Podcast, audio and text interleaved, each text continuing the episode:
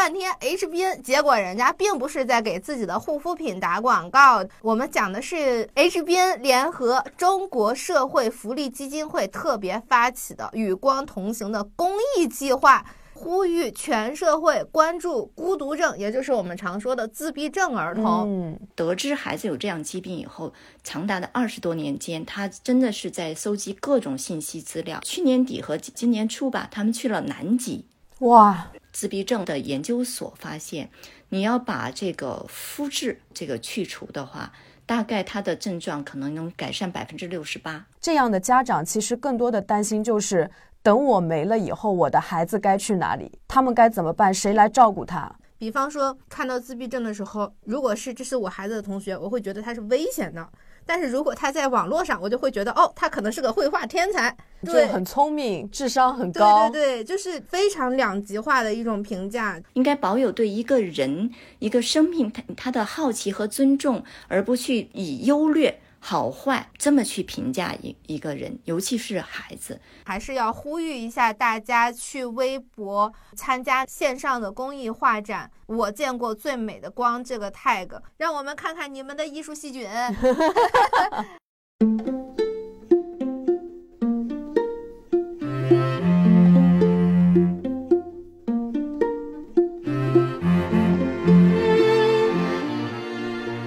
好，欢迎大家收听文艺复兴。我们是一档游走在阅读与生活之间的节目，旨在用价值与美重建有意义的生活。我是主播元英，我是玄机。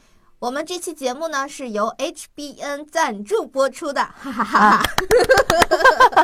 我觉得经常听播客的听众应该已经很熟悉 HBN 了，但是因为我们第一次接到 HBN 的赞助，我们还是要向我们的听众介绍一下 HBN 是什么。它是一个护肤品牌。一说到这个护肤品牌，那么每个护肤品牌它都有它的理念。相信大家都听过一句护肤玄学，就是。护肤品在什么情况下有用？只要比自己能承受的价格贵就有用。管他看都看不出来，反正我觉得有用。嗯，那么 HBN 的理念呢，可以说是对这句经典名言的啪啪打脸。他们打造的是抗老抗衰的护肤品，讲究的呢是拥有一个看得见的效果，而且真的不给钱包增加负担。对他们的基本上一些价格都是在一两百左右，最好的其实也就六百多什么的。对，而且他们的成分比较简单，不会过分增加各种各样好像很花里胡哨的东西。对，说到抗老的话，那肯定我们现在比较耳熟能详的是 A 醇嘛。嗯，那么 HBN 它有一个自主的专利，就是可以完美的解决 A 醇易失活不耐受的两个难题。嗯。之前说到 A 醇的时候，大家其实都会说要建立耐受，然后怕烂脸什么的嘛。对，早 C 晚 A 呀，这个也是 HBN 比较有名的明星爆品了，大家可以啊了解一下。嗯嗯。那么今天我们讲的是护肤吗？嘿，不是。说了半天 HBN，结果人家并不是在给自己的护肤品打广告，这个真的有高光到我。我们今天讲的是什么呢？我们讲的是 HBN 联合中国社会福利基金会特别发起的“与光同行”的公益计划。这个公益计划是干什么呢？是呼吁全社会关注孤独症，也就是我们常说的自闭症儿童。嗯，我们今天也特别邀请了我们的老朋友叶钱老师来跟我们一起聊一聊孤独症，聊一聊自闭症，聊一聊我们。社会上的每个个体和这个社会能为这个弱势的小众的群体做什么？最关键的是，我们肯定还是要先去排除掉我们现在对他们的一些误解，对他们的一些不理解，然后再去研究一下我们能为他们做什么。嗯，哇，真的这个太高光了！一我觉得一个护肤品的品牌，它能花大量的时间，甚至你想，它是在赞助我们在搞这样的节目，也不光是我们找了很多节目去做这些。就感觉他们有把赚到的钱回馈于社会，对啊，这个是品牌高光到我，还是挺有大爱的。对对对，这这是国货，国货之光，对，国货之光，也感觉就是那种人赚钱干嘛用的一个新思路。对对，嗯，那我们的嘉宾我们也再介绍一下啊，以防有一些呃是吧崭新的听众不知道，我们哎叶老师，我们叶老师是 EMDR 的创伤心理治疗师、督导师、沙盘游戏治疗师，中国心理卫生协会首批注册心理咨询师。洋气啊！嗨，各位听众朋友们，大家好。非常高兴哈，可能很多听众哈都特别喜欢这个原因和玄机。今天我有幸跟他们面对面，隔着万里，但是因为现在的这种通讯工具的发达哈，我们面对面坐在一起做节目，又跟你们两位的这些可爱的粉丝们在一起。刚才你们在介绍这个护肤品的时候，我真的也被惊到了。一个是他们的这个产品的这种亲民评价哈，我现在也被有一些美容博主哈推荐，真的是很多好的这个产品，它不在于它要怎么特别特别的炫哈，外包装或者什么怎么样的哈，更重要的是在于那个真实的内涵。这个品牌。让我作为从心理从业人员的感觉，我们经常会用心去体会一个哈，我觉得它特别平实，特别实在。虽然我还没用到，但是呢，我觉得从它本身的产品的这样的一个设计，到它现在能够用这种实际行动来回馈社会，我觉得这真的是要给它双倍的加分。确实，对。而且我们做这期节目还有一个原因，是因为四月二日是世界孤独症关注日。虽然我们上线的时候哈已经不是四月二号了，但都在这一周，可以持续关注。对对对，因为这个关注你不能说是我们那个世界读书日，我们就那一天看书。嗯，他其实那天去强调给你有这么一个事情，你要去关注的。对对，嗯。那么我们今天就先来跟叶老师聊一下，科普一下孤独症的一些常见误区吧。首先，我还是想问一下，自闭症、孤独症，它算是一种精神疾病吗？我觉得它属于的更多的是从生理上来讲，哈，那么它是一个大脑发育的这样的一个障碍，它真正的名称叫做自闭症谱系障碍，啊，应该是这样子的。但是它可能因为患有这样的先天障碍的这样的孩子们，哈，主要因为。我们更多的可能是看到孩子会从这种精神状态呀、行为呀、表达呀，然后他的社交啊、他的整个社会生活的这种能力啊，就会表现的有异于常人。那么这种情况的话，嗯，就看到，哎呦，这个人嗯好像不太正常，呃，就有点怪怪的，可能会有一些反感或者排斥啊。对，因为我有一个朋友。他在大概十年前生了小孩，他的小孩是我生活中唯一一个，也是第一个见到的，就是真正的自闭症的小孩。在他生孩子之前，我是完全没有想到这个病，它其实已经高发到可以渗透到生活里面了。嗯，其实真的以前只是远远的听，好像美国或者欧美的他们有这些案例啊，你这很难想象到，其实中国也有的。他小孩就从婴儿时期就是。你叫他，他没有什么反应的，因为他我这个朋友他是搞艺术的，他还觉得说哦，我生了一个小天才，因为这你知道天才就会他会有一些异于其他儿童的，嗯，对他就会觉得哦，我的小孩他很冷漠，很高冷，好像还蛮酷的。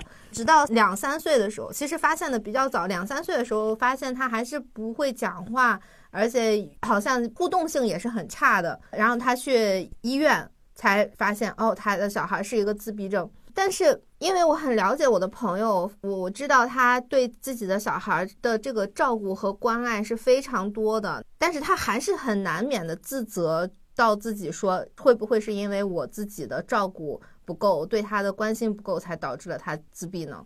很多妈妈哈，一旦因为就是如果自己的宝宝哈孩子有这样的一些问题的话，可能首先最自责的就是妈妈。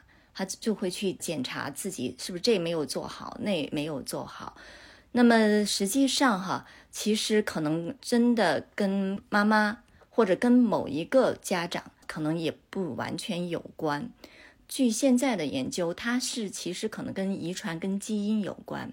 那么还有一些，比如说也提到，我们可能待会儿要讲起饮食对孩子也有关。那跟饮食这方面有关的，包括还有吸烟。如果真是这方面有影响的话啊，那是不是爸爸也有影响？所以呢，如果妈妈如果单纯的去自责，我觉得。会给妈妈自己带来很大的心理负担。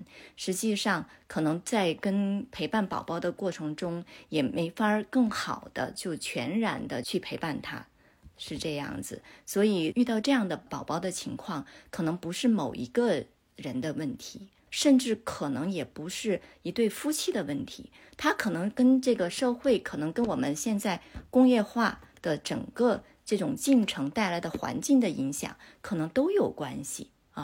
包括我们吃的食物，我们生活的环境，我们面临的压力，这些可能种种都有关，它没法有一个单一的定论，所以我特别心疼这些妈妈，我非常，因为我也是一个母亲。所以我就很了解，当孩子有疾病的时候，因为我们自己的孩子小时候发个烧，呃，然后去个医院看病，哈，都非常的焦灼，更何况这是一个终身性的疾病。刚才原因提到，就是你的朋友有这样的哈，那我在我的熟人中也有这样的，但是他们也是在。孩子已经二十多岁了哈，得知孩子有这样疾病以后，长达的二十多年间，他真的是在搜集各种信息资料。他们现在是在美国，尽其所能去帮助这个孩子，包括带他去旅行。他们最近的今年的去年底和今年初吧，他们去了南极。哇，去南极，你想想，对呀，对于一般我们来说，我们都要 得要掂量掂量。但是妈妈很勇敢。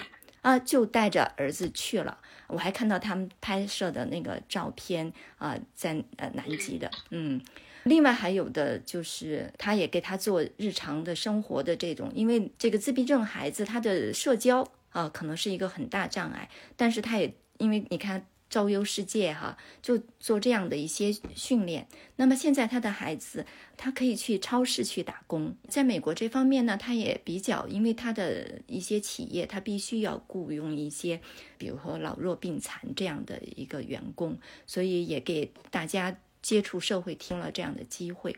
我觉得，呃，也蛮棒的啊。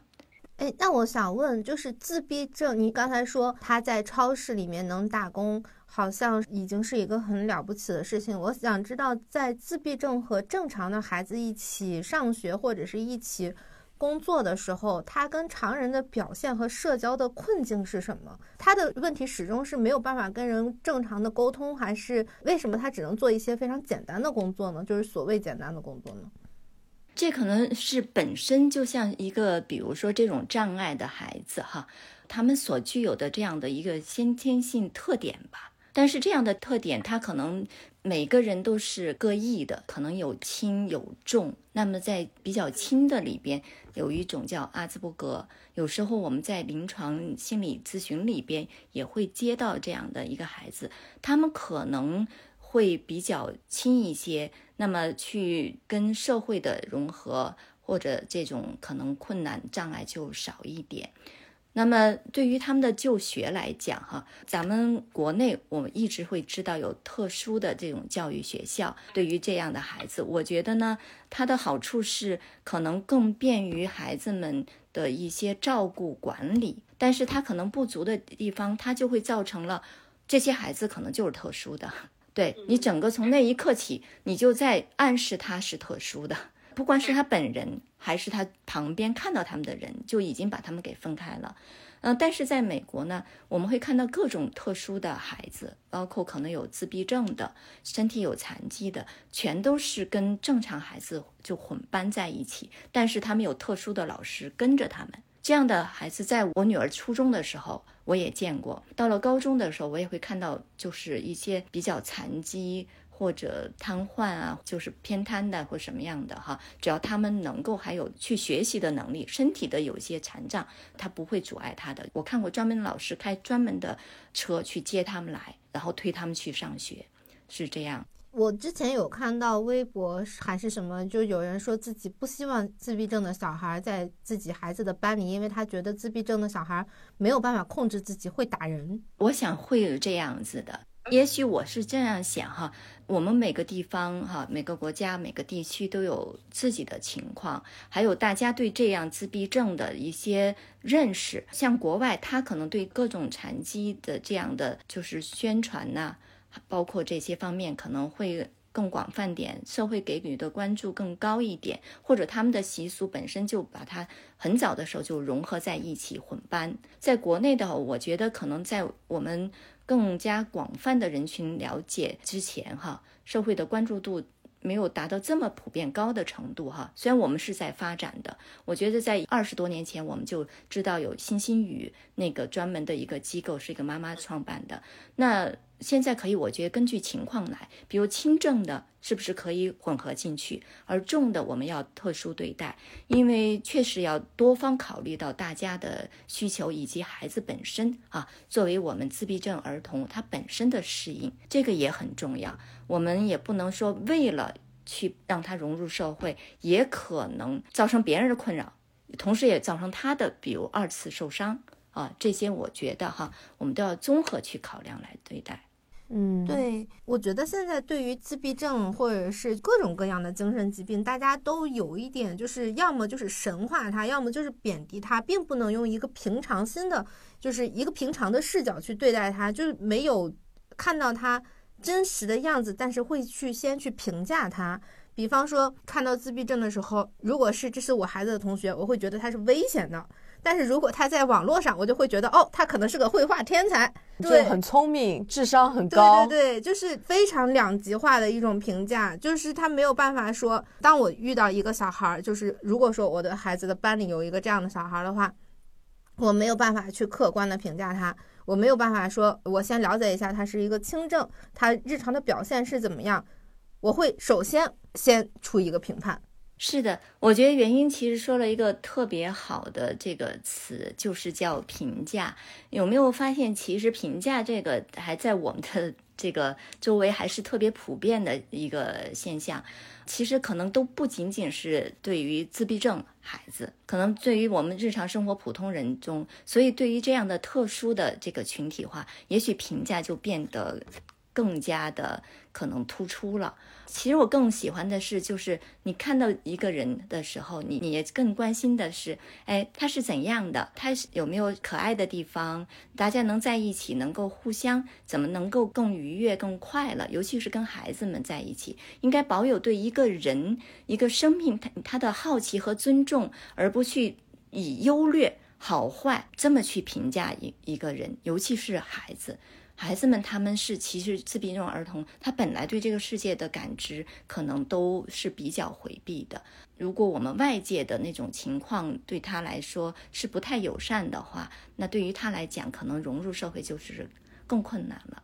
嗯，诶，我有一个好奇，就是自闭症的孩子他会更敏感吗？因为如果是我的话，我在感受到其他家长的恶意的时候。我其实是能感知到的，而且其实作为一个旁观者来看，我能感觉到这些家长他为什么急于去评价自闭症儿童是不安全的，是因为他本身就很不安，他会很焦虑自己的孩子在成长的过程中会不会受到一些有的没的伤害，他自己一旦触碰到他这根神经，他就会立刻紧张起来，他就没有办法静下心来去面对真相，他就要先把自己的那个盾牌先竖好。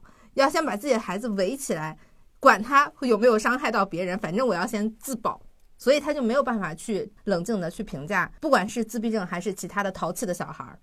我觉得这种可能性肯定会有的，每一个妈妈都会拿自己的孩子哈是很宝贝的，所以呢，其实才真正的，这就是咱们整个社会要表现出一种特别积极的态度、友善的态度，才尤为重要。所以我也想，可能这就是这次赞助方来做这样的活动真正的意义。我觉得这是特别好的地方。你想让一个处在一个弱势的个体，他要打开这样的一个心胸，或者他打开他的这种防御，去面对整个一个社会群体是不容易的。但是我们的社会群体在这样的知识、这种呃信息的普及下，拿出我们整个社会的怀抱去拥抱这个个体，是不是相对容易的多？嗯，我觉得这个是一方面是需要。怎么说呢？有更健全的教育，他们的一条线，能让他们能够接受教育。因为其实现在很多自闭症的小孩，他能变成一个看起来还挺正常的人，是家长花了很多的心思去做研究啊什么的，然后把孩子培养出来的。但其实整个社会上面，可能这些机构还是比较少，或者大众的关注还是比较少。另一方面是这样的家长，其实更多的担心就是。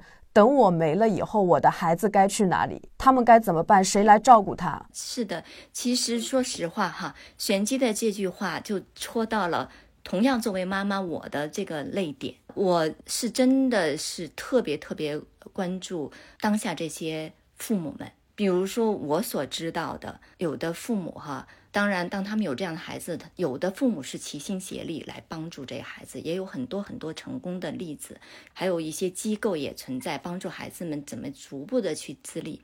但是还有一些可能家庭，我不知道你们有没有知道，其实有些婚姻哈，当这个家庭出现了，如果有个残疾儿童，尤其是一种终身的，有的家庭就解体了。我知道有的父母的一方就离开了。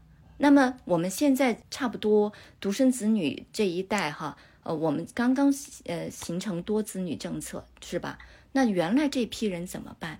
真正当他们走了以后，父母走了以后，所以这才尤为需要整个社会的关怀，建立起我觉得一个一个层级的机构，比如以家庭为核心，在学习方面，比如说有学校。有机构对吧？医疗方面有专门的这样的一些呃医院都设立这样的一些专科帮忙，然后还有我们整个社区的帮助，还有社会相应的整个比如说公益的基金或者整个一个政府的对于他们将来生存的政策的，比如说融入社会的政策的倾斜，他们将来老年以后这些人员的这个养老这些问题，可能都要去关注的。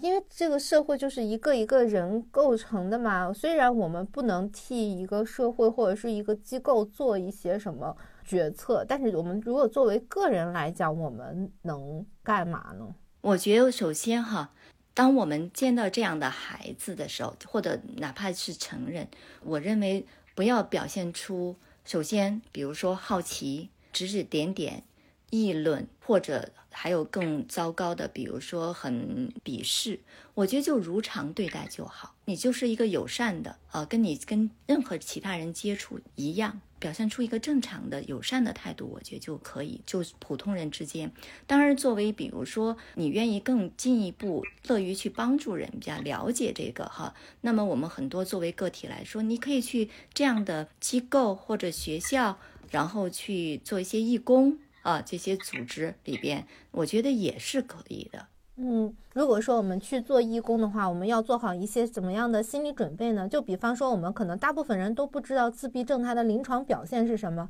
那我可能怀揣着一个帮助别人的美好心愿，到那之后发现自己就是可能无法胜任，无法胜任。所以，我们其实要做一些怎样的对他临床表现的心理准备呢？我觉得首先哈，我们肯定要去真正想献这份爱心的时候，你起码应该搜集一些自闭症的相关它产生的原因，然后它的症状，它应该注意的事项，包括可能他的生活习惯、饮食结构这些。另外，我觉得最好的哈，你还要知道其实自闭症。呃，孩子除了他一些特点以外，哈，因为他就具备这样一些特殊的特点，那么我们跟他去接触的时候，我们怎么有一些什么样的一些专业的辅助方式来帮助他，呃，能够更好的，比如说去改善他的症状。这里边有一些专业训练，这里边会提到像我 EMDR 的同学，北大六院的郭延庆呃医生，他就是这方面国内的专家，他曾经也去培训过星星语的这些工作人员，也给我们哈，我也有幸，虽然是一方面是同学，另外一方面我也做过他学生，接受过这方面的一个专门的训练。对于自闭症儿童来说，我们要有一套专门的这样的一些辅助的方式来帮助他们啊。所以，就是我们有热情是非常棒的。如果我们还能在专业上还有一些受到一些呃这样的培训，那就是好上加好的事情。哎，我觉得还可以买他们画的画儿。因为现在有挺多民间的机构什么的，就是会搜集他们画的画儿啊，做一些画廊展出什么的。嗯，对。像李银河收养的那个孩子叫壮壮嘛，啊，那个壮壮也是画画特别好看。因为画画这个事情就比较跟自闭症连上嘛，就是大家好像普遍就容易觉得说自闭症绝大多数是天才，但实际上并不是吧？并不是。嗯嗯，是的。就是因为毕竟一些比较高功能的，在这样的障碍中的孩子和高功能的还是少数。但是呢，我觉得特别棒的地方就是，如果他他不排斥，因为有些孩子他还是排斥画画的。呃，但是有些孩子如果他不排斥，其实我们可以一点点训练的。当然，有些孩子他真的极具天赋，因为也喜欢画画嘛。然后我就知道有一个好像七十年代的出生的英国的一个这样的自闭症画家啊，这这特别特别棒。他自己的那个记忆就跟照相机一样，他会把城市风貌通过他高空的观察，就是做知识分析观察完以后，他就完全把它能近乎于复刻下来。啊，我觉得这样的孩子如果有这样特别的天赋，他特别值得去培养。那至于其他的普通孩子，我觉得我们都可以去尽可能去摸索，找到他一些点。只要能从生活中去观察他对哪些点可能是有兴趣或者不排斥的，我们就可以慢慢的去训练他们，因为。本身艺术来讲，哈，从心理学来讲，艺术它就是一种非言语的自我表达，它也是沟通。你看图像，这可能也是自闭症孩子们喜欢不那么排斥或易于画画的原因，因为图像是更直接的视觉的东西啊，它不需要像语言一样，你还要去理解加工啊，或者其他，比如肢体语言，你也得去更难于对于自闭症孩子更难于理解。啊，所以我觉得绘画是一个不错的方式。嗯嗯，之所以聊到艺术疗愈这个问题，是因为 HBN 它有发起一个线上的公益画展。我们刚才也聊到了那些画展嘛，它这个画展。挺有意思的是，我看了很多，就是他们这些来自星星的孩子画了很多，其实主题好像差不多，但是你看每个人他表达出来的画都不一样。这个线上画展叫做“我见过最美的光”，大家可以去搜一下这个 tag。这个 tag 它其实有去看的时候，你不光是在看一个画展，我觉得大家还可以就是作为个人能跟他们产生最简单的链接，就是跟。孤独症的儿童一起画画，加入到这个与光同行的公益里面。因为你在画画的过程中，你其实有链接到一个、两个孤独症的小孩，你可以去感受到他在画里面画的东西，你们产生的那种能量的链接。然后你再 PO 到你自己的微博上的时候呢，就会有你微博里的人关注到这个事情。你们就可以以自己非常微小的力量汇集河流，越来越多的人就可以关注到孤独症儿童。嗯，这是我们每个人都可以做的事情。对，我觉得这个还挺有意思，而且不光对于孤独症的儿童来说，它是一种艺术治疗。其实你想，我们平时上班累得要死，呃，能去画一幅画，其实是一种双向的疗愈，你自己也会很有成就感。我觉得这个很有趣，我还挺想参加一下的。嗯嗯。我觉得挺好的，真的是挺好的。就像我说的，这种表达性艺术，哈，我觉得是对，不仅仅可能是对于，比如说需要来做咨询或者治疗的人啊，不管是孩子还是大人，或者是焦虑的人，或者是孤独症的儿童，我觉得对于，就像刚才原因提到的，任何我们现在处在当下的人，可能每个人其实。有时候我们真的细细想想，我们每天都在忙碌着，我们是不是有另外一种孤独症呢？有别样的孤独症呢？所以你可以借由真的是这样的一个机会，真的参与其中。就像嗯刚才提到的，呃，借我们的手可能去转发一下这个，这个名字也起的我认为特别好啊，你见过最美的光，它不仅仅是我们要给孤独症儿童可能打开一个世界，让他去通过绘画去看到他心中的光。这些孩子们何尝不是来度我们的？是不是啊？对 他们有孤独症，我们有空心病啊。对呀，对，空心病是我的这个老朋友徐凯文提出来的。我真的是觉得，不要说我们在帮人家，千万不要。很多时候是这些真的，我们身边，我们认为他们可能有障碍、不健全，恰恰是可能他在整个这个我们的生命和整个这个社会中是来度我们，让我们去发现一些真的可能遗忘了的东西。我觉得是给我们带来了光，同时我们齐心协力，在为这个社会再去集体照亮、点亮这个社会。我是这样想，可能我呃，因为学心理有时候老是画面感，哈哈，呃，今天你们说到绘画的时候，我总是啊有这样的一些真的很强烈的画面感，嗯，对我也觉得，就是每个人在这个世界上，尤其是我们这些看上去很正常的人，都不一定哪一块缺角，有可能。自己在认为自己很正常的时候，生活已经在暗搓搓的乱套了，自己还不知道，而且很多时候都已经空心病到了晚期才意识到，还好像哪里不太对劲。对我看过一个纪录片，里面那个主角他就是专门研究孤独症的，然后他就说，其实我们通过了解孤独症的孩子，其实是能够更好的了解我们自己。嗯嗯，我当时看的时候，我就觉得哇，真的很触动。嗯，我们今天大概对于孤独症的科普就到这里。我们今天请叶老师来，其实还有一个很重要的原因，就是我在跟我那个有孤独症的小孩的朋友聊天的过程中，我发现了一个非常微妙的点，就是他有一次在朋友圈里面发他的孩子吃了面包之后病情急剧恶化，我当时我就。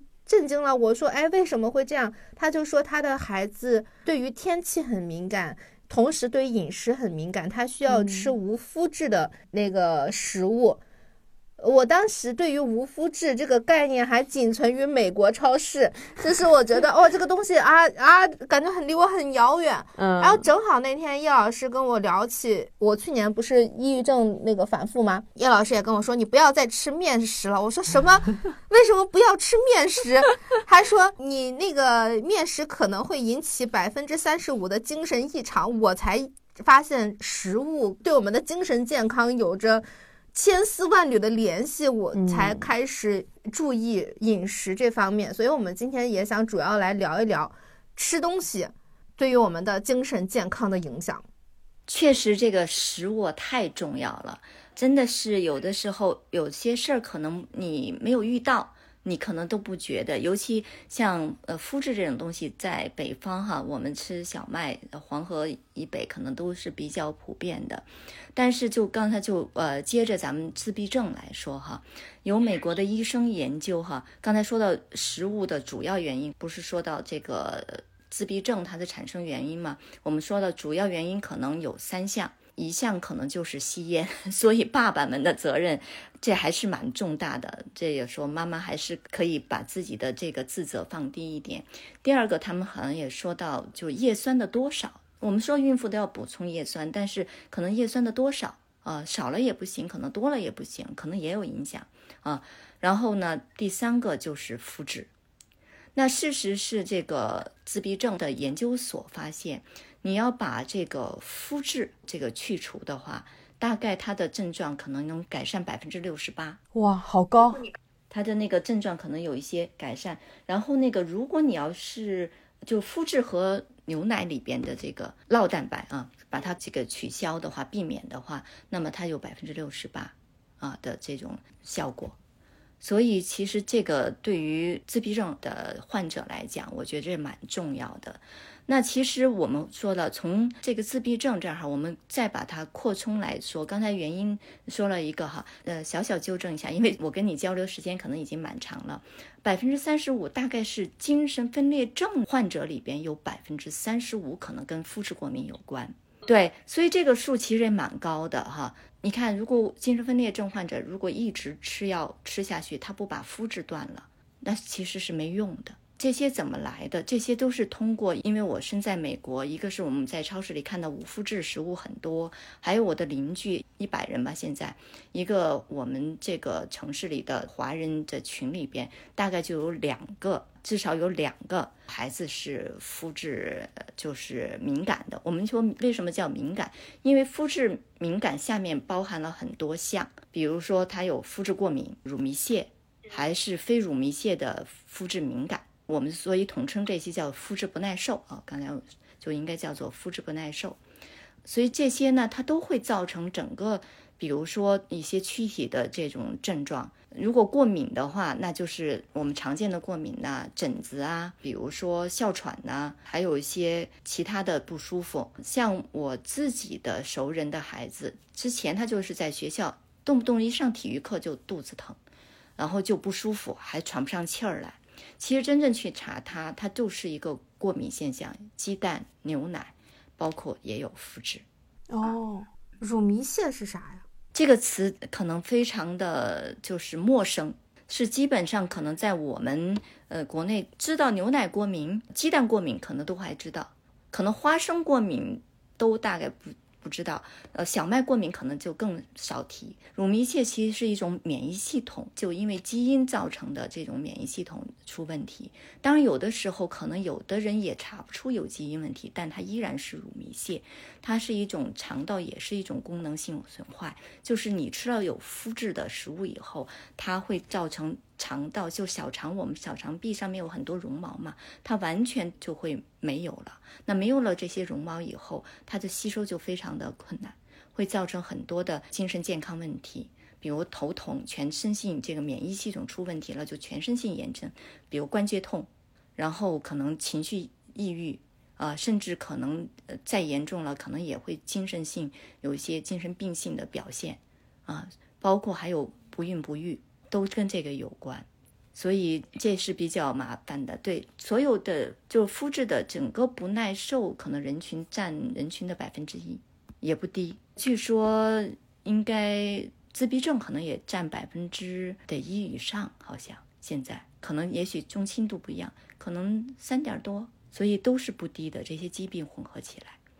我跟玄机自从了解到这个无麸质饮食之后，我们两个吃东西还挺注意的。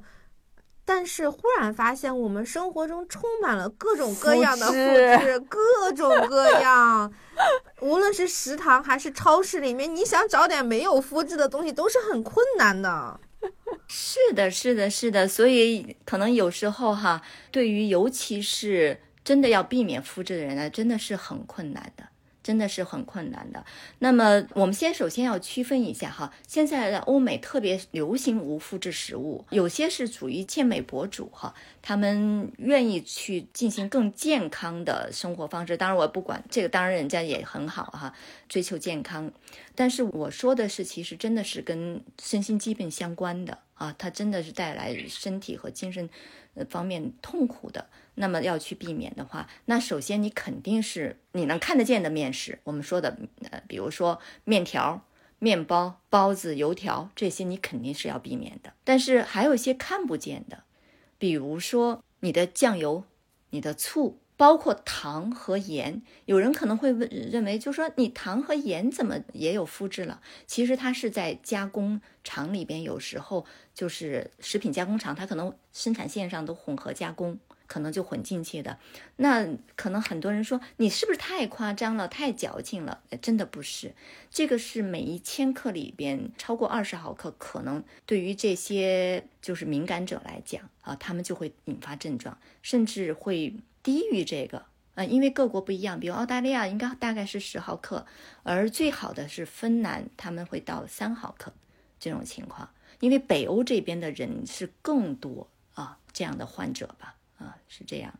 所以确确实实，但好在哈，我因为我关注这个嘛，我就在国内搜了一下，很多淘宝上面也会有一些无麸质的酱油啊、面条啊，我也知道有一些这样的小朋友在国内也是有的啊。他们有些妈妈发现自己小朋友以后，他们就自己专门为自己的小朋友，因为有这样的孩子嘛，他们他们就自己专门开了淘宝店啊。哎，我之前就是看您推荐的那个肠道的那个书，然后里面就说有好大一比例的那个自闭症的孩子，他们其实肠道都是会有问题的，比如说是会痛啊，或者会便秘啊，或者是会胀气啊，反正各种各样的问题。但因为他们并不善于跟家长去表达他们的这种不适。所以他们就会有一些可能说发脾气啊，或者有一些强迫性的行为，比如说用那个桌角去抵住他的肚子，让他的那个肚子能够舒服一点。所以我会觉得，其实，在这一部分群体里面，其实确实是要特别关注一下这方面的问题。是的，是的，所以我建议，比如说家里有这样的小朋友，或者家里不管是自闭症的小朋友，还是呃肤质不耐受的小朋友，家长们可能在要网网上去搜索一些这方面的信息。呃，也有专门这样的有些公众号或者网站，他会给这样的特殊小朋友提供这样的呃食谱，或者你可以吃什么，或者要避免一些什么，这是特别需要注意的。我们现在人的饮食习惯，比方说点外卖什么的，基本上就是全麸质的嘛。我们上班的时候，不是有很多同事也觉得说醉碳水，就吃完之后感觉就醉了。刚开始的时候，我就是很简单的，向大家觉得说，因为我吃了那个精致的碳水之后，血糖迅速升高，对，血糖升高。是很简单的，就是这么想的，你就可能就醉了。但是后来发现好像不是那么简单，因为比方说，如果我有的同事他本身有一些心理问题的时候，他还要沉醉于吃外卖。就刚好有一个朋友，他就是每天都在吃外卖，吃大量的糖分，吃很多就是面包啊、什么面条啊之类的这些东西。同时，因为他有抑郁症，他的抑郁症竟然长达几年都没好，一直在吃药，但是情绪一直非常不稳定。就是原因说的这样的一个情况哈。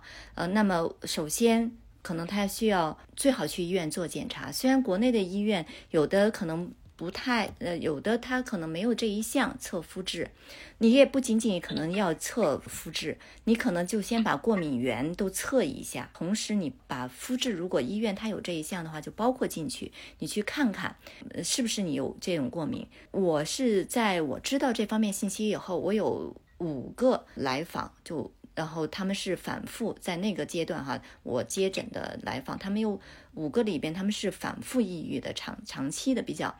那么我让他们去测了，里边有两个就是肤质过敏的，所以这种情况下就要把肤质排除。至于没测出来的呢，有的是确实他测不出来，但是可能你也是。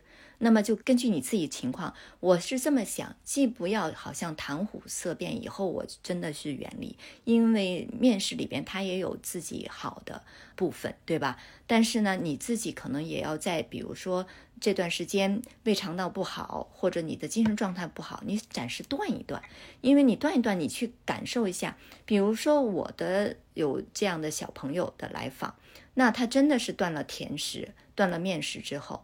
他就是舒服很多，呃，他自己如果再吃上，他自己说我的这个情绪就很抓狂，他自己讲的。你说是不是叶老师？你给人家下了什么咒，呃，然后做了什么暗示？还真没有，因为你想想看，他要是能吃甜食、吃面食，他开心呢，他为什么不吃呢？对吧？你想食物的诱惑，往往可能比一个老师，我通常来说，我觉得还是大，而且我也不会，呃，去呃特别啊去暗示什么，我只说，哎，你试试看看，建议他这样子，然后他就给我了这样的反馈。嗯，我也是看那本肠道的书，发现有的人他依赖于这些食品，呃，尽管他吃了，其实身体不是那么舒服，但是他呃情绪上很依赖，对，情绪上会依赖这些东西。会，因为有时候它都不是情绪上依赖。我们以前说，我们我们就想吃，实际上是我们胃肠道的这个菌群想吃。如果你总是吃一些，比如说甜食、肉食，那么你喂养出来的可能就是坏菌。那么如果假设你要吃的是，比如说蔬菜这样的这些，那么你可能它就是益生元，它养的是好菌，是菌想吃。那么我也跟我的来访，比如说他们像我说了，长期，比如说他情绪有些波动的这样的情况的来访，那我就推荐我说你去看看，呃，选选益生菌，然后你吃一点。当他吃完以后，他说：“哦，叶老师，我真的不太想吃垃圾食品了。”哎，是这样子。呃，所以一个人的这种保健哈，我们身心的健康肯定要生活正常的生活方式，健康的饮食习惯。然后呢，可能这里边尤其针对我们当时的身体状况，可能还要注意一些你特殊的这个食物的搭配啊，我觉得这样可能会更好一些。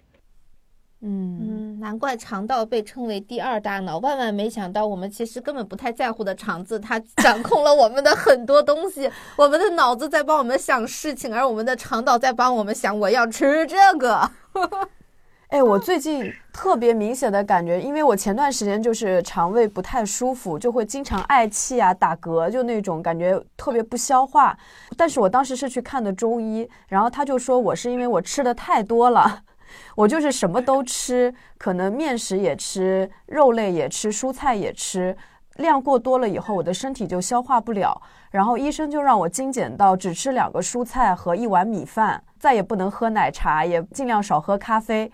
变成这样以后，哎，我发现真的身心舒服了很多。因为我之前一直打嗝或者什么的时候，我的精神会非常焦虑，然后我没有办法去想其他的事情，它确实是会影响我的精神状态的，影响了你的心理健康。对，您这就是肠道菌群失衡啊，亲身体会。嗯，是的，因为就身心一体嘛。然后你身体不舒服了，那你可能照顾自己就有时候就没有那么多的精力哈，去可能照顾到自己，那么可能它就有会影响到肠道。反过来，比如说日常生活中压力有时候大了，它也会影响到这种肠道。总之就是他们俩就互相的呃这样的去牵制。所以你最重要的就是你能够保持一个健康均衡的这种生活方式。就像刚才我又想到原因提的那个产品了，其实真的是大道至简啊！就玄机说，呃，医生让你减一减那些东西，比如说我看到很多医生来做健康博主的，他真的就吃各种蔬菜混在一起的沙拉，弄一点橄榄油就好了，就这么拌一拌啊，加一点可能简单的沙拉酱。就非常好，就很清爽，所以我们生活可能要做减法。是赞助商死也没想到，在这个地方居然插播了广告。这确实是，就是他就是可能真的是有的时候，我们心理学有时候讲共识性。今天这个赞助商哈，他的那个内在的那种精神和理念和我们今天的这种生活，他可能真是契合的，所以就自然合为一体了。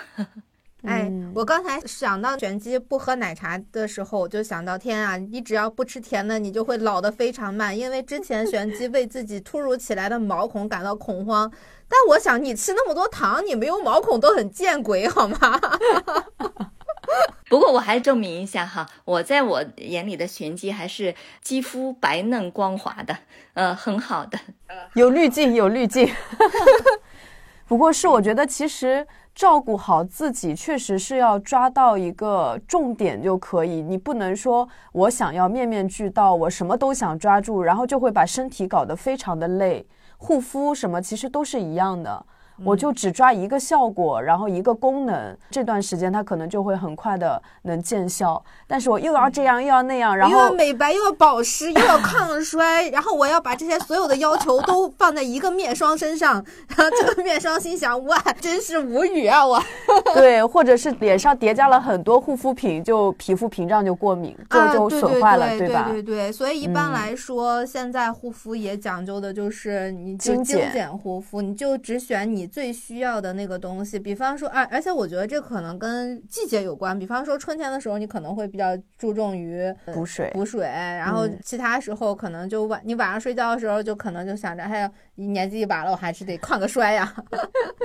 所以如果饮食健康，再加上护肤也比较精简的话，再加上还有一个很重要的一点就是。不晒太阳就是合理防晒。嗯，我之前看一个纪录片，人就会老得很慢，因为其实如果你不是长期的晒太阳，而且护肤得当、饮食又得当的话，其实你你在三十到六十岁，其实几乎都没有什么太大的变化。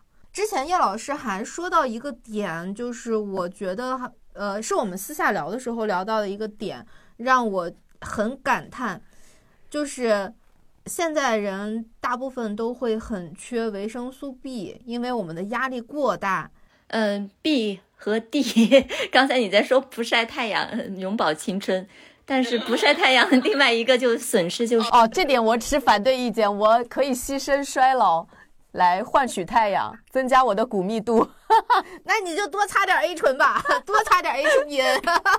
呃，不必，我可以告告诉你，就是你熊掌和鱼都可以得尖的，就是你补充维生素 D，因为你。怎么很晒太阳哈？你能够吸收转化的那点维生素 D 其实都不太够啊，这点我可以跟你保证的说，除非你真的是体体力劳动者，真的是在户外工作，那一天下来，那天天都这么做，那还是可以的。像我们这么呃娇艳美丽的两朵花儿，就也没必要，对吧？正常的正常的户外生活啊就可以了。但剩下的可以通过维生素 D，呃来补充。但是补 D 的时候，你一定要加 K 二，D 三加 K 二，因为 K 能帮助 D 去帮助钙能很好的沉积在该沉积的地方，而避免结石。是这样。回到原因说的 B 族呢，确确实实有时候压力过大的人的话，我觉得适当补一点。所有的补哈都要你自己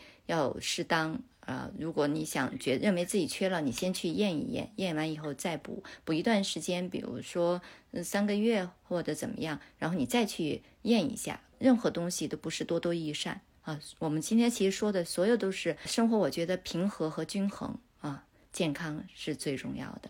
对我还有一个判断自己压力是否过大的小妙招，最简单的，你都不用去医院那啥，你就去找个盲人按摩店，然后让他捏一下你的肩膀。如果他跟你说，哎呦，你的肩膀好紧，你的压力肯定是过大的。嗯，你缺的都不是维生素 B 的问题了。没错，有时候我们经常会在临床中发现，就是如果去探索他身体哈哪个部位，比如说他能感知到他自己的，比如压力什么的，肩膀是一个特别重要的位置。为什么呢？肩膀一个，脊椎一个，这是什么？整个是扛啊，就不自觉的扛啊，所以他整个这个这块的肌肉都会可能很紧。所以原因这是天生的治疗师。哈哈哈哈哈 哎，那我想问，就是哪些元素是最好用食补的方式，就是吃那个植物或者什么食物的原型比较好？哪一些是可以就通过药剂的方式去补充的呢？我知道益生菌是最好是直直接吃就比较好，是吧？呃，益生菌对你去吃，比如说现在都益生菌，他们都会比较呃说是比较活性嘛。最好是益生菌搭配益生元，这样的话可能呃吃下去帮助益生菌更好的定植。其实益生菌就是它标明多少这点哈，呃是一方面，最重要的它是不是能够很顺利的到达你肠道，并且停留下来，这是非常非常重要的。这可能是考验各个品牌的益生菌品质的一个重要的一个标准，是这样，嗯。那我现在还有一个比较新的、崭新的问题，比方说我们现在要注意饮食，注意这个肤质过敏啦，或者不管是自闭症的儿童，还是我们自己，呃，要注意这个不能吃，那个不能吃，尤其是呃，其实外面的饮食其实是不健康的。那么我们其实现在社会是不是也该转化一下？我觉得这好像是一个餐饮困境，比方说我们是吃食堂嘛。会发现食堂大部分食物都不符合身心健康的标准，尤其是 早上起来，油条、糖油混合物、包子、粥，啊，你就是碳水叠碳水叠碳水，但好像只有这样他们才能赚到钱。但是这样吃完，他们是赚到钱了，我们的呃寿命减了一大半，而且从早上起来就开始不开心，就好像。现在整个社会都还没有办法给这些东西一个很高的重视程度，感觉就是还是科普不够。无论是作为普通人，还是作为自闭症的这个家庭，好像除了自己多多注意之外，真的没有做到很好的一个重视。而且出去吃，如果是很健康的餐厅，他们就会很贵很贵。嗯，就他好像感觉就我的理念很先进，或者是说他们进的食材本身就比较困难，在现在这个环境下，所以你要吃，你反而要付出很大的代价。有没有可能，就比方说我们这种普通人，就先别管我们了，就 是让我们可以生活自理。像中国福利基金会这样这种公益组织，他们这种公益组织是不是其实可以呃开发一些，比方说星星餐厅，或者是一些呃让更多的餐厅加入进来？怎么说？我们为这些特定人群提供类似的便利，餐饮上的便利。很好的，很好的提议。我觉得像你们今天做的这种公益性的这种节目，哈，可能就是一个起点。以后比如说慢慢可能跟这样的机构组织，如果就是接触多了，我觉得可以提议的。因为比如说在美国，它是有无复制餐厅的，呃，虽然可能不是说特别的多，但是都有。但是亚洲整个亚洲其实对这块重视不够。就我目前知道。只有东京的六本木有一家无麸质餐厅，而是得到认证的。其实别的都不够重视。那么我们回到自闭症儿童，其实他们，我理解这个跟肤质为什么有关？可能只要是就刚刚我们说的脑肠轴，对吧？呃，因为肠道里边有很多的神经跟大脑其实是很类似的。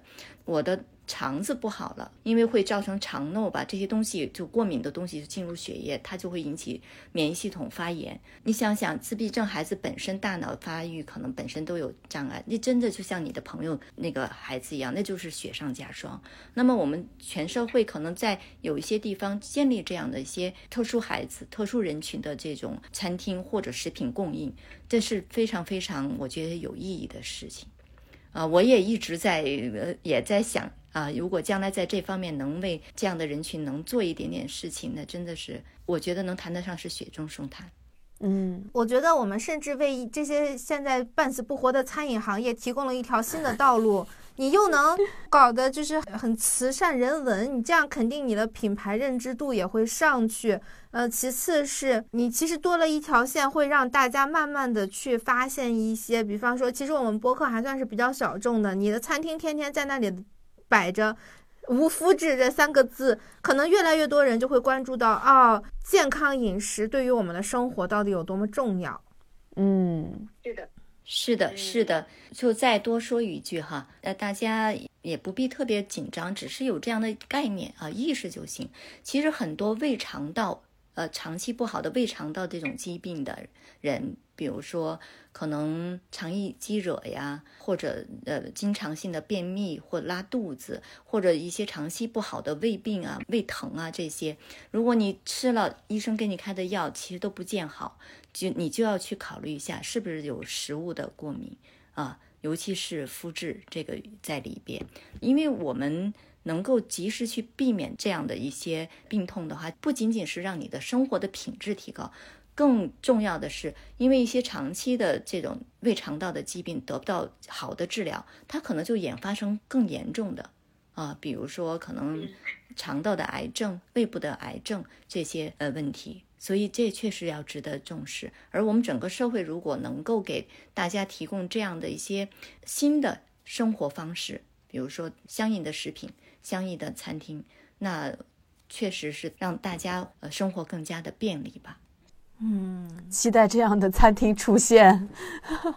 那我其实想要立一个小小的 flag，因为我一直很想做慈善来着。